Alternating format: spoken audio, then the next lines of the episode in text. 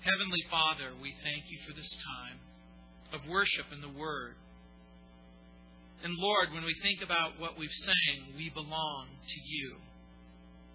Lord, certainly if we can hear your voice, if we're able to distinguish what you're saying and then do what you ask, the, the Bible makes it abundantly clear that we are your sheep and you are our shepherd. Lord, we know that in the world there are sheep and there are goats. And Lord, we pray that for that person who doesn't belong, who doesn't hear your voice, whose lives are lives of emptiness and brokenness and darkness, Lord, we pray that the penetrating light and truth of the gospel would be heard and understood, received, and enjoyed. In Jesus' name, amen. John chapter 10, beginning in verse 22, it says, Now it was the feast of dedication in Jerusalem, and it was winter. And Jesus walked in the temple in Solomon's porch. Then the Jews surrounded him and said to him, How long do you keep us in doubt? If you are the Christ, tell us plainly. Jesus answered them, I told you, and you do not believe. The works that I do in my Father's name, they bear witness of me. But you do not believe because you are not of my sheep, as I said to you. My sheep hear my voice, and I know them, and they follow me, and I give them eternal life, and they shall never perish, neither shall anyone snatch them out of my hand. My Father, who has given them to me, is greater than all, and no one is able to snatch them out of my Father's hand. I and my Father are one. Then the Jews took up stones again to stone him. Jesus answered them, Many good works I have shown you from my Father. For which of these works do you stone me? The Jews answered him, saying, For a good work we do not stone you, but for blasphemy, and because you, being a man, make yourself God. Jesus answered them, Is it not written in your law? I said, You are gods? If he called them gods to whom the word of God came, and the scripture cannot be broken, do you say of him whom the Father sanctified and sent into the world, You are blaspheming because I said, I am the Son of God? If I do not do the works of my Father, do not believe me. But if I do, and though you do not believe me, believe the works, that you may know and believe that the Father is in me, and I in him. Therefore they sought again to seize him, but he escaped out of their hand. And he went away again beyond the Jordan to the place where John was baptizing at first, and there he stayed. Then many came to him and said, John performed no sign, but all the things that John spoke about this man were true. And many believed in him there. Chapter 10 began with an illustration in verses 1 through 6 of shepherds and sheep, of the relationship between shepherds and sheep. And then the chapter continues with an explanation about Jesus being the door in verses 7 through 10 into the sheepfold and that Jesus is the door of salvation in verse 9. The chapter unfolds with contrasts between good and bad shepherds, true and false shepherds in verses 11 through 21. So the chapter moves from illustration to explanation to application in verses 22 through 42. Jesus is the good shepherd. He gives his life for the sheep. Now you'll remember in the Old Testament, the sheep gave their life for the shepherd. They died so that the shepherd could live. But now Jesus tells them that the shepherd will die so that they can live. Jesus calls the people of the world out of their false and dark religions into the world of the one true flock of Christ and the church. And so the revelation of Jesus led to a reaction by the Jews. Some suggested that Jesus was either psychotic or satanic. Others couldn't ignore the spectacular miracles, including the miracle of the man born blind in verse 21. Between verse 21 and verse 22, there is a hiatus, a pause. Some two months, two to three months, have already gone by. And the religious leaders are still arguing with Jesus. For a brief moment, Jesus is going to return to the imagery of the sheep and the shepherd. Jesus will speak of four qualities that help the shepherd distinguish the goats from the sheep. And once again, we're left with what the New Testament says. There, there's two kinds of people in the world Italian people and people who wish they weren't. No, that's not the two kinds of people.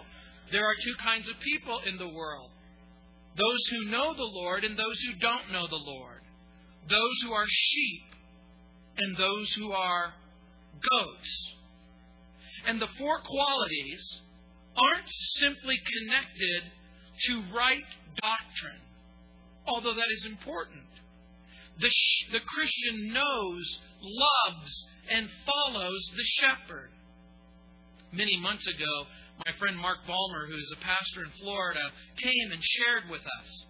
And he talked about how he's reluctant to use the term Christian because the word Christian itself has become eviscerated, emptied of its most basic meaning. And then he talked about a Christian being one who follows Jesus right now. It's not a person who simply believes in Jesus and does whatever they want but rather a Christian must mean someone who knows, loves, follows, and obeys the Lord. Genuine believers are number one, sensitive to the voice of Jesus. Number two, submissive or obedient to Christ's leadership. Number three, confident or assured of their eternal destiny. And number four, secure in the shepherd's care carried in the shepherd's bosom. All of that to ask this one question of you. Is that a description of you? Does that describe your heart and your circumstances?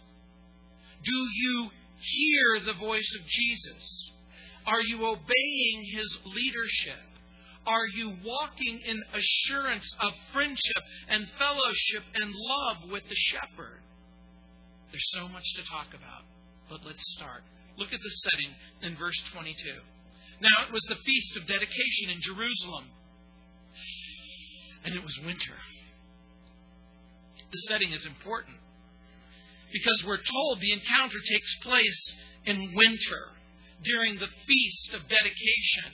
And the feast of dedication always was on the 25th of Kislev. And that always on the Jewish calendar falls between November and December. The Feast of Dedication was celebrated the cleansing of the temple and the Jewish independence from the Syrian Greeks. For those of you who have been following along on Wednesdays, we're studying in the eighth chapter of Daniel, where we see prophetically a man named Antiochus Epiphanes, who ruled from 175 to 164 BC. This feast of dedication was to commemorate that liberation. Antiochus was born Mithridates in about 202 BC. He assumed the throne of his Seleucid king father when he murdered his brother in 175 BC. He was taken as a young boy prisoner by the Romans, and he was held as ransom and to help negotiate a peace treaty. And this messed him up. He loved Greek culture and Greek society, and he determined, first of all, peacefully to persuade the Jews to adopt Greek culture, Greek philosophy, Greek worship. And when it didn't work peacefully, then he forced it on him. Basically, after suffering a terrible loss in Egypt, he turned his sights on Judea and Jerusalem, and with 20 soldiers armed to the teeth, he marched into Judea and Jerusalem, killing, by some estimates, between 40 and 50,000 Jews in a matter of three days. He insisted that the people follow the Greek customs and worship, including the worship of Zeus, and so he went into the Temple Mount and then into the temple precinct, and he erected a statue of of Zeus, and during the course of his blasphemous interaction, he went into the Holy of Holies. He took a pig, he slit its throat, and then took the blood and smeared it on the altar and smeared it on the inside of the temple, defiling the temple. As a matter of fact, not only did he outlaw Jewish customs and Jewish worship, he made it a crime punishable by death to exercise those customs and rituals. And if you owned a copy of the Torah, it was confiscated and you were killed and it was burned. The persecutions of Antiochus Epiphanes were spectacular atrocities. As a matter of fact, the book of Maccabees re- records a woman who, in defiance of Antiochus, decided to have her child circumcised. He had the little tiny baby's throat cut. He wrapped the baby around his own mother's neck. He paraded her through the streets of Jerusalem and then took her to the highest wall in the city and pushed her off, off the wall. A woman with seven children, determined to follow and obey God's laws, were lined up. From the oldest to the youngest, their tongues were cut out in front of their mother.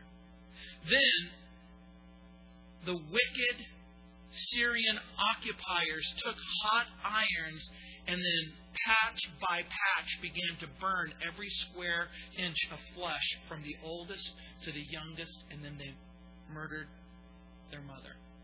It's that kinds of atrocities.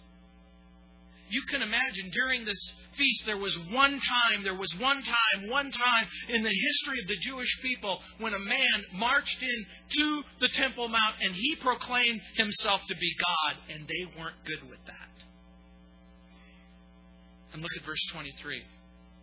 And Jesus walked in the temple and Solomon's porch. Now, Solomon's porch was a series of high columns, about 40 feet high. It's on the east side of the temple, and it overlooked the Kidron. And, and people would walk around this magnificent scene, and as you can imagine, the pillars were covered with awnings so that you could escape the cold and the weather. And rabbis would come with their students, and they would debate the hot topics.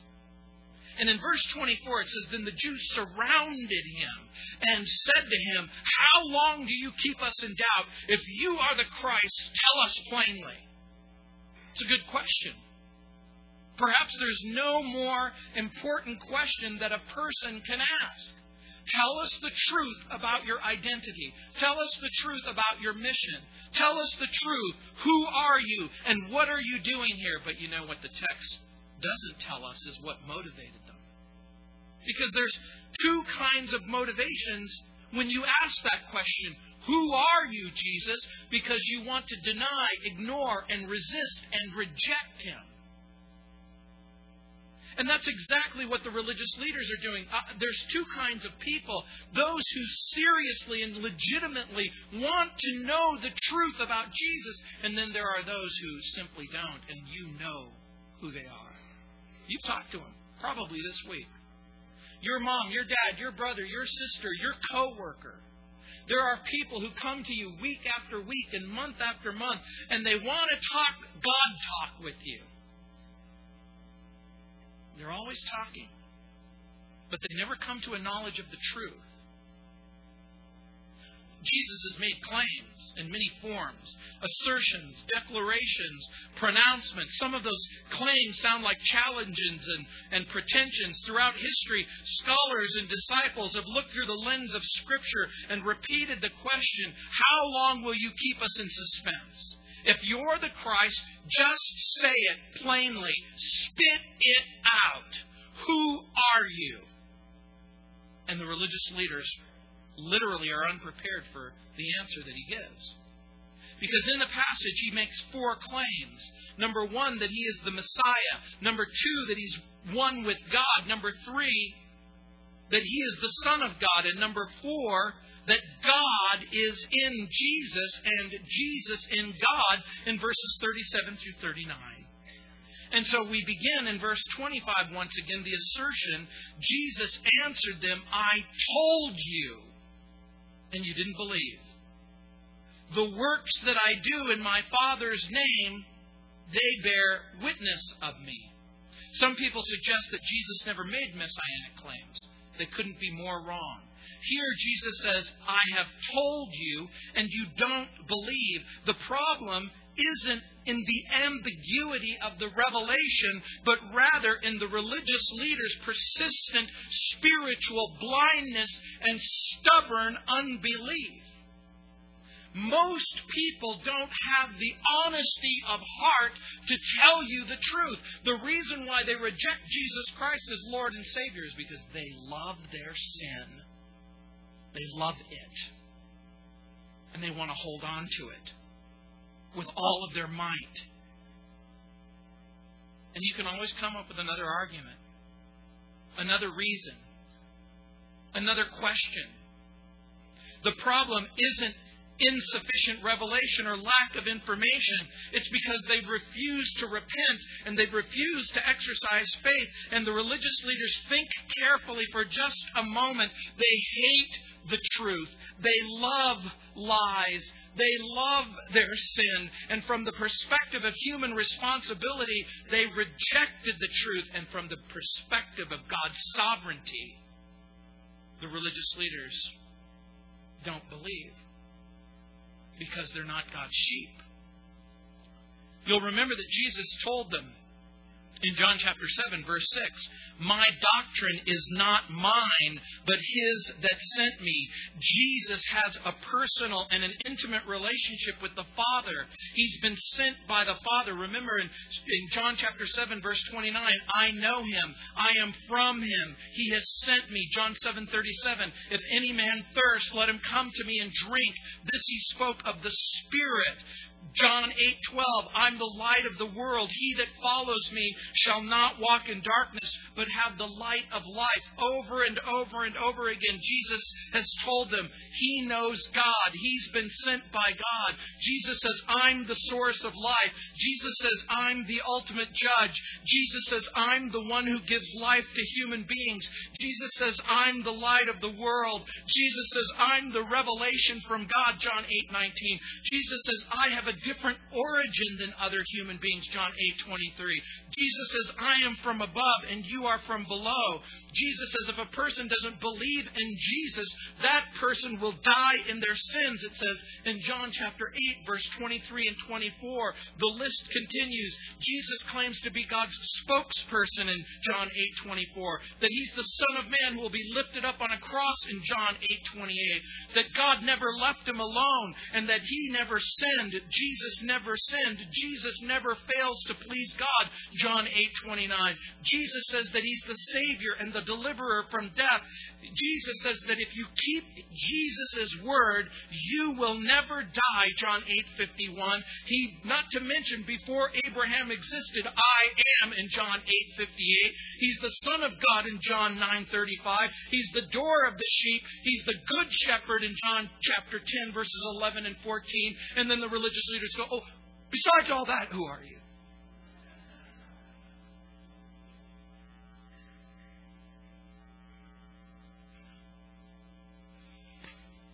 Do you do?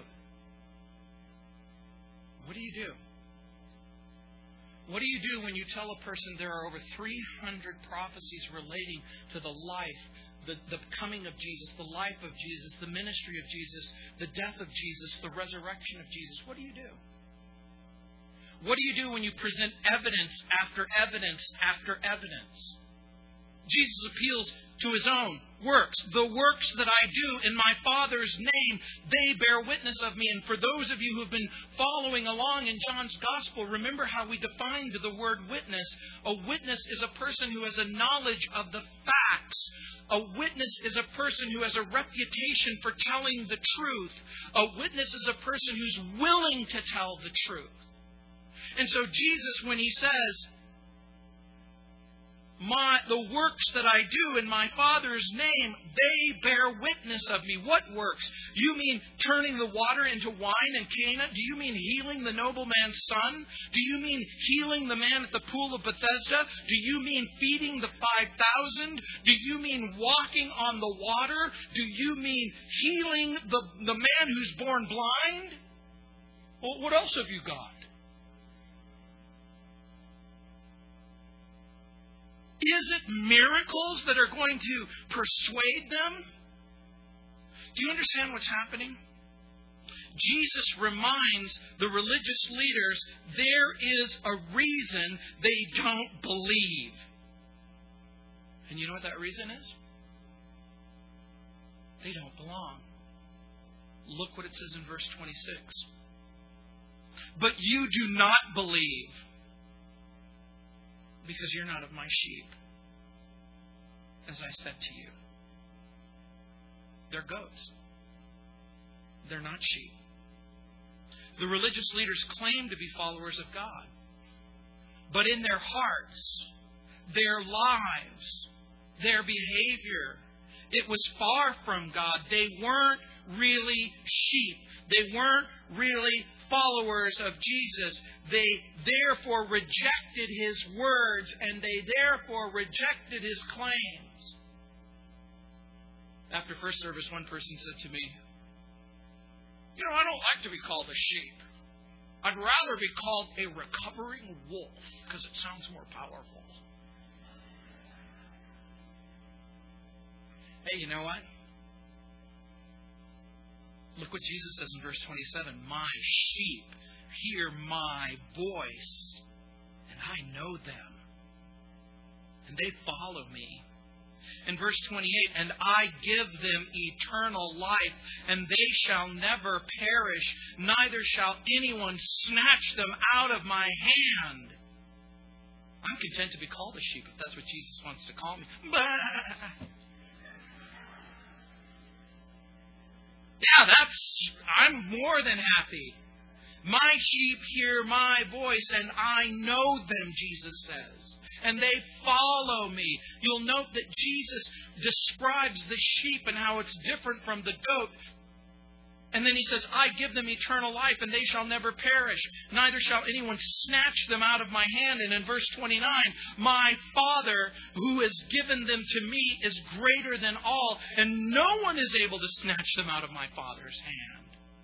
Jesus gives not simply an apologetic for the claims of Christianity. Jesus doesn't just simply say, okay, just repeat after me. I believe in one God, the Father Almighty, the maker of heaven and earth, of all things visible and invisible. I believe in His Son, the only begotten, God of God, light of light, true God of true God, begotten, not made. He doesn't do that. He describes the characteristics of the true believer, the genuine follower, ability and sensitivity to hear the voice of Jesus. That's number one. Number two, obedience to his leading and guiding, recognition of his leadership. That's number two. Confidence or assurance in their ultimate destination that they're going to go to heaven and not hell. And number four, security that they are in the strong and loving arms of the shepherd. Jesus is my Father who's given them to me is greater than all. No one is able to snatch them out of my Father's hand. When I was reading that, I was thinking back to my own childhood. I have an uncle who's died many, many years ago. He was actually my mother's uncle, my great uncle, my Uncle Richard. And my Uncle Richard weighed mm, 400 pounds. He was a big man. He was a big man. And if you take both of your hands and put them together, that's about how big my Uncle Richard's hands were. And he used to love playing this game with me.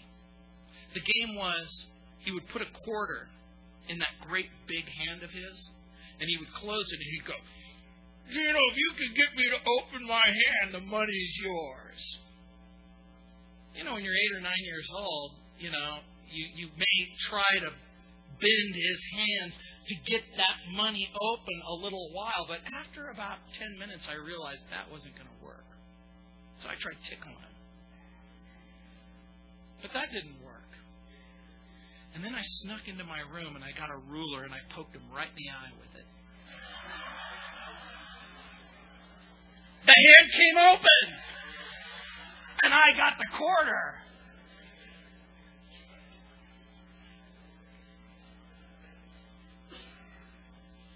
You know what a lot of people think? They think that God is like my Uncle Richard, that they can poke him in the eye that they can get God to let go when God is not willing to let go. So you see, for Jesus, He says, You have friendship and relationship with me based on your ability and sensitivity to hear my voice, and not just simply to hear what I'm saying, but to obey the leadership and guiding circumstances that Jesus brings you into. And guess what? If you're not hearing His voice, you've got to reconsider the fact that you may or may not be a sheep. And guess what? Obedience to his leading and guiding means you're willing to hear what he has to say. It doesn't matter what I say. What matters is what Jesus says. If I ask you a question and I say, Are you a Christian? You really only have one of two answers yes, I am, or no, I'm not. And if you're not, I shouldn't have the expectation that you are going to act like a Christian. But if you say that you are a Christian, then guess what? In that concession, you're saying, I have the ability and sensitivity to hear the voice of Jesus. I'm willing to follow his leading and guiding. I have confident assurance of my ultimate destination. If I asked you this question, if you knew that you were going to die, would you go to heaven? And if your answer is, I hope so, that's what a goat would say. And the reason why that becomes an important point is because Jesus, again, with the ability and sensitivity to hear his voice, with obedience and leading and guiding, Jesus offers eternal life. And remember, eternal life by its very nature must mean life that goes on forever and ever. Eternal life, no matter how you parse the words, can't mean temporal life. As a matter of fact, in John chapter 1, verse 11, remember earlier on it said, He came to His own, and His own didn't receive Him. Speaking of the religious leaders and the Jewish people. And look what it says in verse 30 the declaration is unity with God. In John chapter 10, verse 30, it says, I and my Father are one. Now we're in some deep theological water. Because Jesus claims to possess the same essential nature that God possesses. You know what the Gospel of John is like? Do you remember when you were a kid? And you were first learning how to swim? Do you remember your mom, your dad, your brother, your sister, whoever taught you how to swim? They take you out into the pool, and you get into the pool, and you put your toes in the pool, and then you go up to your waist, and then you go up to your chest, and then you go up to your chin, and then you go to your toes, and you stand on your toes, and then you start t- hopping on your toes, and pretty soon you're in over your head. The same is true of John's Gospel. Does this mean? The nature of God, I and my Father are one. The nature of God, this is the substance that makes God God. Only God possesses that substance. There are two types of being in the universe the self existent, self aware God, and then beings who are created by God. Jesus claims to have the same nature, the same substance, the same essence, the same being, the same power, the same glory. And this is seen in that word, echad, one.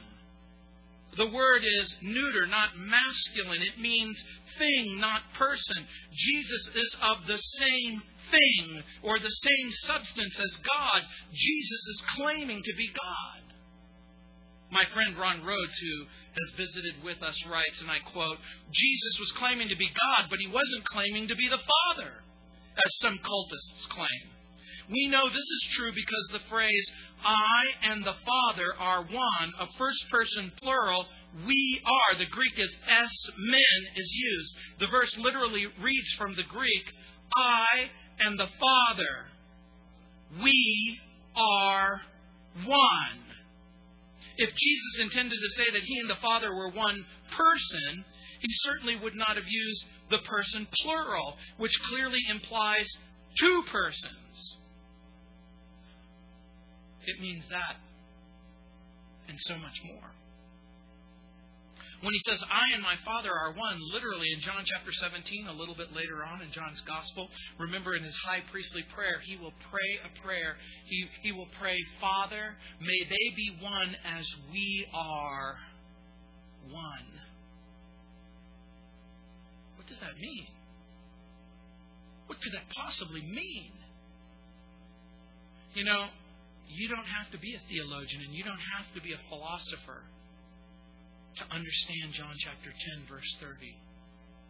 Even a child understands what it means to have friendship, fellowship, and love. And remember, as Christians, our lives are marked and motivated by love. The Father loves the Son, and the Son loves the Father. And when you're talking to a child, if you say to the child, I love you, even a selfish child will say, Good for you. You know, it only makes sense that you would love me. Now, you and I have something in common. You love the most important person in the world, and so do I. Yeah, even a child gets that. So, in what way is the Father and the Son one? Look how the Jews interpreted it.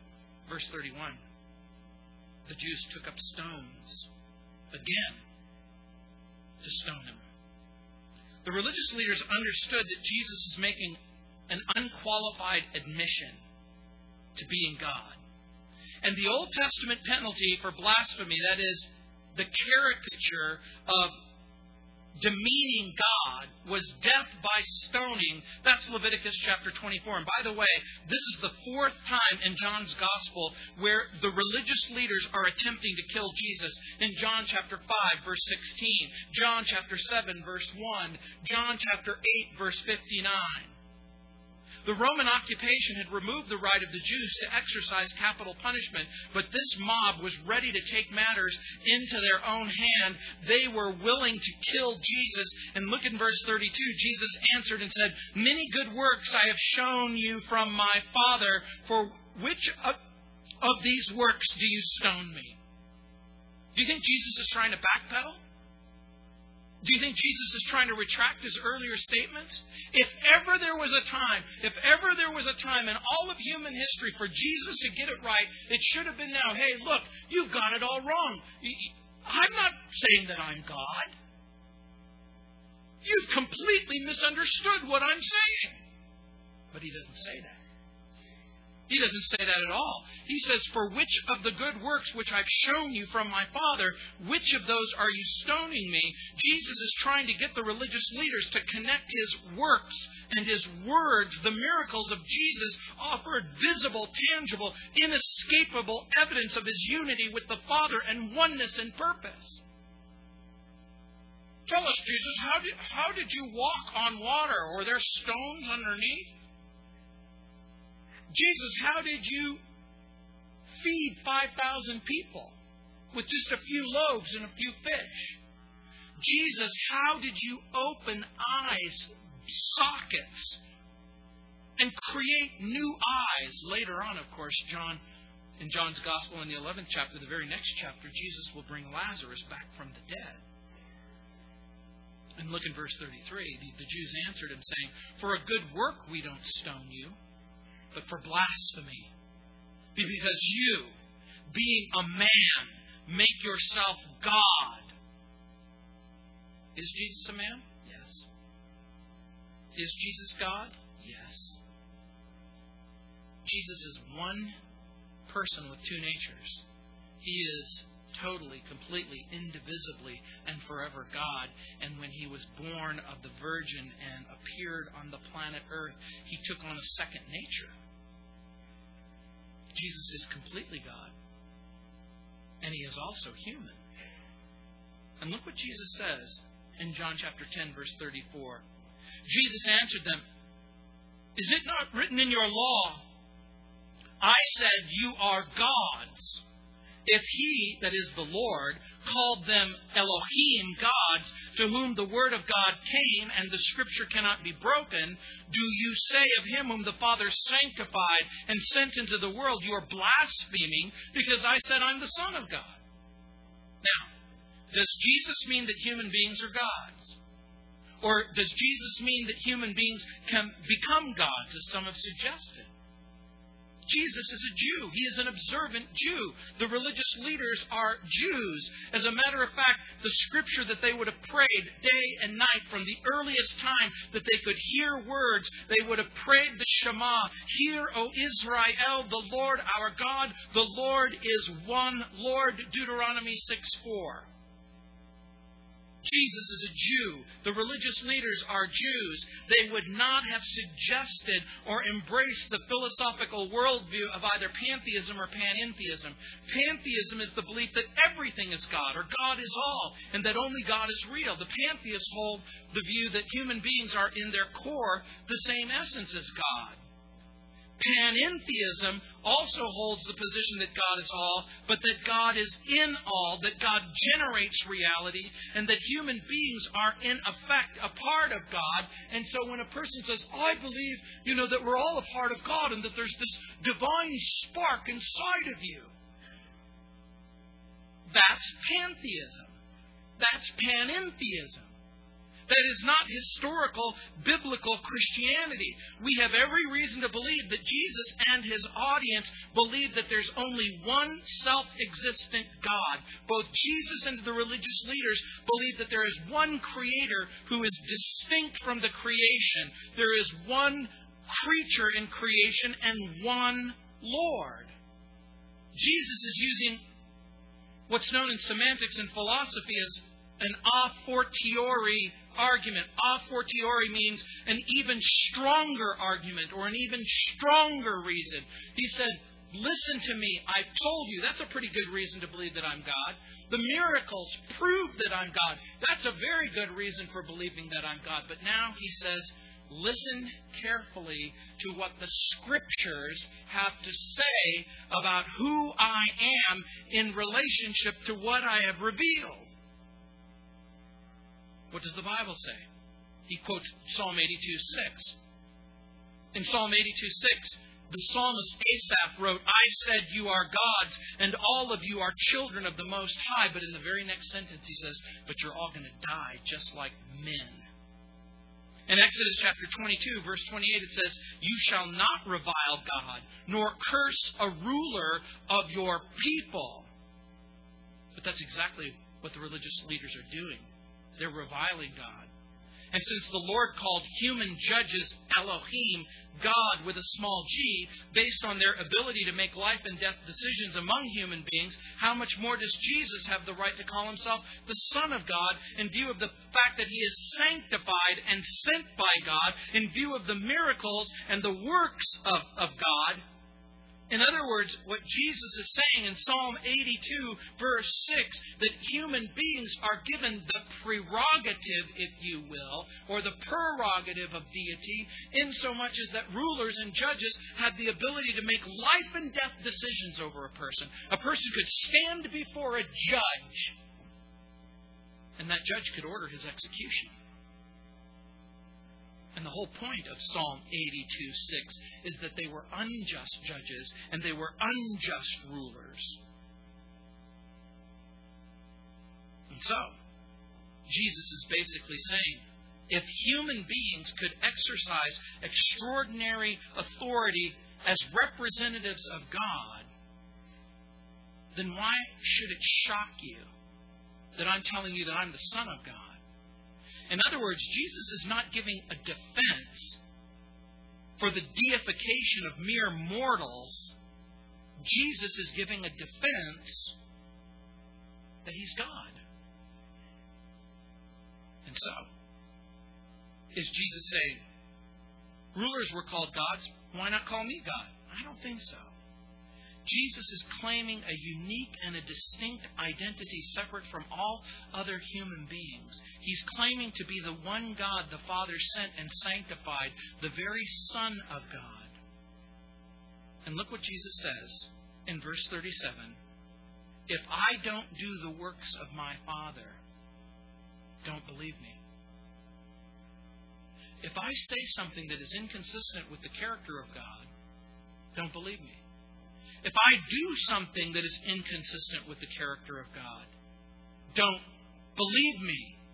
Antiochus Epiphanes declared himself to be God and slaughtered the Jews. Antiochus Epiphanes declared himself to be God and he would slit the throats of mothers. He would slit the throats of children. He would massacre. He would torture. He would observe every kind of blasphemy imaginable. And the Jews rightly decided that he was a madman and not God in the flesh. Jesus says, But if I do, though you don't believe me, believe the works, that you may know and believe that the Father is in me and I in him you understand what Jesus is saying? If for whatever reason you're not able to comprehend the words that I'm saying, then believe what I'm doing. I've opened blind eyes. I've opened deaf ears. I've caused the lame to walk. I have fed the poor and given hope to the hopeless. How can you just simply ignore that? The Bible points out that the Father and the Son are eternal in Romans 16:26 and in Revelation 1:17. The Bible points out that the Father and the Son are both the creator of all things. Psalm 100 verse 3 and Colossians 1:16. The Father and the Son are both omnipresent. That means capable of being everywhere at once. Both the Father and the Son are omniscient. That means they both know all things, according to 1 John chapter 3 verse 20 and John chapter 21 verse 17. Both the Father and the Son are called the first and the last. Both the Father and the Son are called Lord of Lords. Both the Father and the Son are called unchanging and eternal. Both Father and Son are called Judge. Both Father and Son are called Savior. Both Father and Son are called Redeemer. Both Father and Son are called the one who answers prayers. Both Father and Son are worshiped by angels. Jesus forgives sin in Mark chapter 2 verse 5. Jesus accepts worship as God in Matthew chapter 14, verse 33. And since both Father and Son will and act supernaturally, since both give life, and since both strengthen the believer, how can we believe anything other than what the Bible says about it? So, in what way is the Father in the Son, and in what way is the Son in the Father? This is a reference to the indwelling presence of each in the other. They are one mind, one essence, one spirit, one nature, one purpose, one work. In Colossians chapter 2 verse 9 it says for in him that is in Jesus dwells all the fullness of the Godhead bodily. Do you know what Jesus is doing? He's pleading with the religious leaders. He's pleading with the religious leaders to believe the truth you believe that the works of Jesus prove the indwelling presence of God in him. He is pleading with the religious leaders to believe their own scripture. But they don't. They don't believe. They reject this claim. And look what it says in verse 40. And he went away beyond the Jordan to the place where John was baptizing at first, and there he stayed. Then many came to him and said, John performed no sign, but all the things that John spoke about this man were true. Jesus returns to the Jordan. This is the place where he was baptized by John the Baptist. He returns to the Jordan, to the place where he was baptized, to the place where the sky opened up, and a voice from heaven said, this is my beloved Son. Hear him.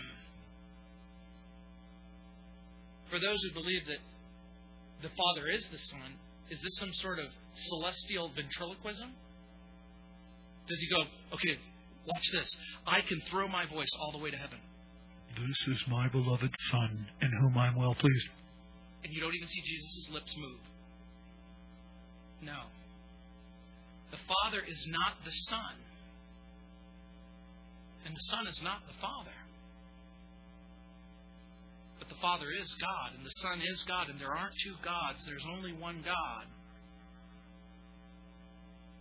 And when it says that they came to him and said, John performed no sign. It means John the Baptist. John didn't perform any kind of miraculous sign whatsoever, but everything that John said about Jesus came true. By the way, when I read this, you know what it reminded me? That sometimes it pays to return to the place where you first heard from God. You know, I've been a Christian since 1973.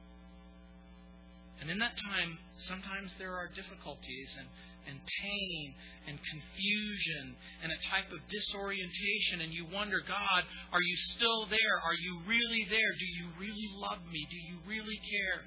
Can I hear your voice? Can I follow you and submit to you, to your leadership and your guidance?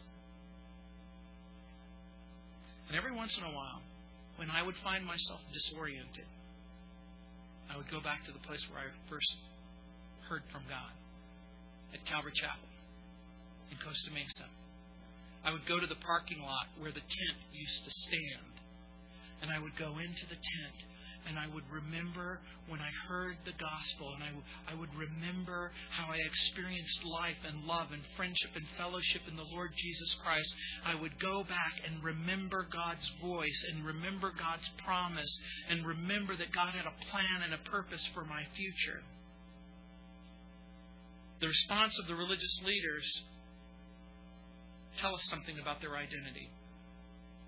They're goats. But look at the end of verse 42. And many believed in him there. There was a group of people who came to him and listened to him and understood him and believed him. There was a doctrinal test, right belief, but there was a discipleship test, right behavior. You know what? You might be a sheep if you're sensitive to His voice. If God is speaking to you through His Word, through the Savior, through your conscience, through other people, are you listening to what God is saying to you? Remember that God spoke to Balaam even through a donkey.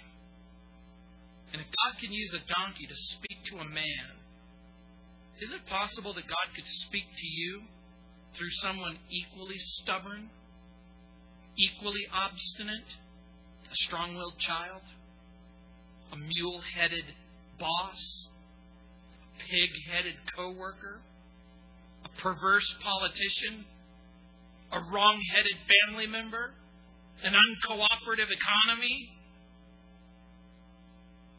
Are you listening to the voice of the Savior? Is He asking you to love Him and believe Him and respond to Him and walk with Him and receive hope and forgiveness in Him? And remember what Jesus said that when you know Him and love Him and walk with Him, that nothing can pry apart the good shepherd's invincible hands if there you are, snuggled up next to him in his bosom. not even Satan himself, can pry apart the hands of God. Let's stand. And let's pray for just a second before I dismiss you.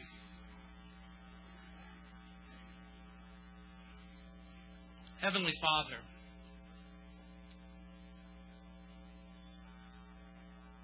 do pray for that person who is living in a life of darkness and destitution and guilt.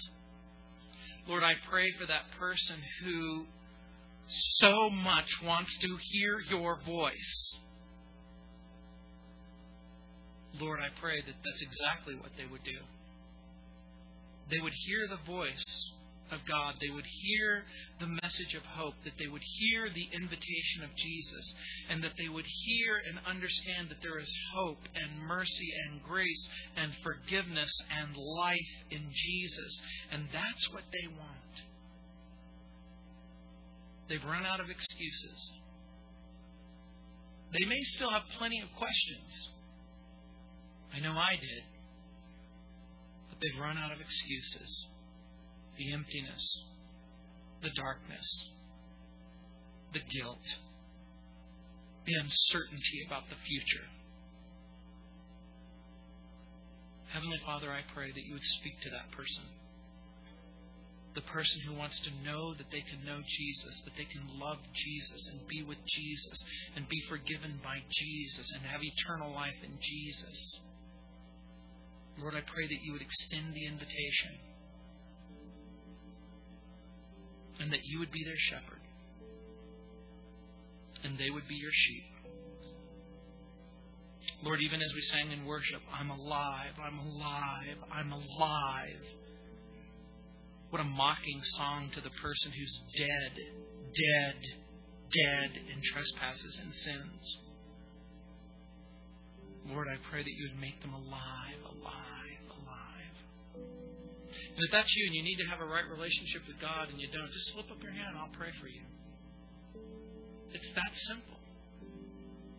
No more excuses. You want a life of love. Is that you? You can have it. Just pray that simple prayer. Lord, I want to turn from my sin and I want to turn to you. I want to hear your voice. I want to follow you in obedience. I want to experience that assurance that comes from knowing that my eternal circumstances are secure. Lord, I pray for them. And if you prayed that prayer, I'm going to be up here right after the service, after we dismiss you. I'd be more than happy to talk with you just a little bit more. In Jesus' name, amen. Let's sing.